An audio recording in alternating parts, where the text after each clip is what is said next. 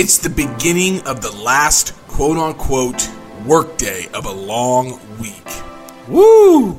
You're exhausted, tired, worn out from being intentional and wringing every last drop of productivity out of the week. Or so I hope so.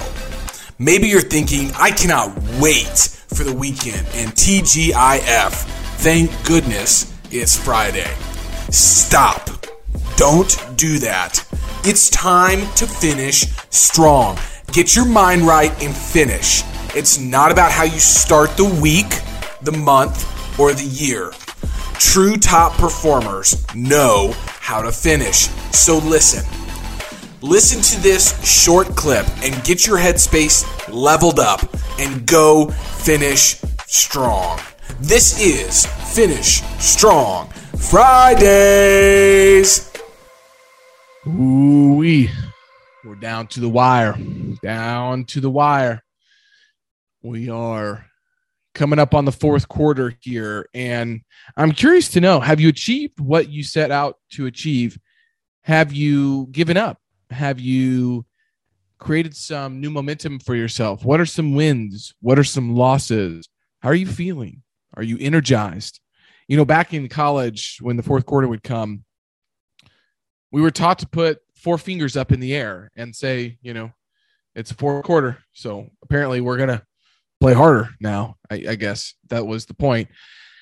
You know, I think that uh, it's like the two minute drill in football. Most of the points scored are in the last two minutes of halftime and the fourth quarter if it's a close game. That's interesting. I'm always running a two minute drill, and I want you to always be running the two minute drill. But we're coming down to the wire here. And you've got a choice. You've got a choice to make. How are you going to finish? Are you going to finish strong? Are you going to utilize what Ed Mylett calls the separation season? We've got some holidays coming up here. Or are you just going to write it off? Say, well, I'm going to get started back in January. Well, guess what? You get started in next January, you're going to be beat already. You got to get started now.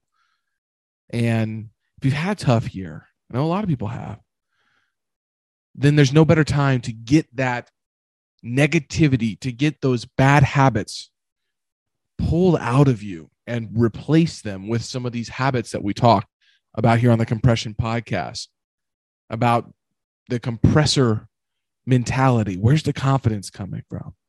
Where is it going to come from? It's got to come from inside. It's got to come from you. So you got to start creating that confidence. It's the fourth quarter. We're down to the wire. I got at least $15 million worth of transactions that I know I need to go out and find in three months in the most competitive time that I've ever been a part of my business. Well, you better believe I'm going to make it happen. And I sure hope you do as well. Go out there and get some. I appreciate you tuning in to another episode of Compression.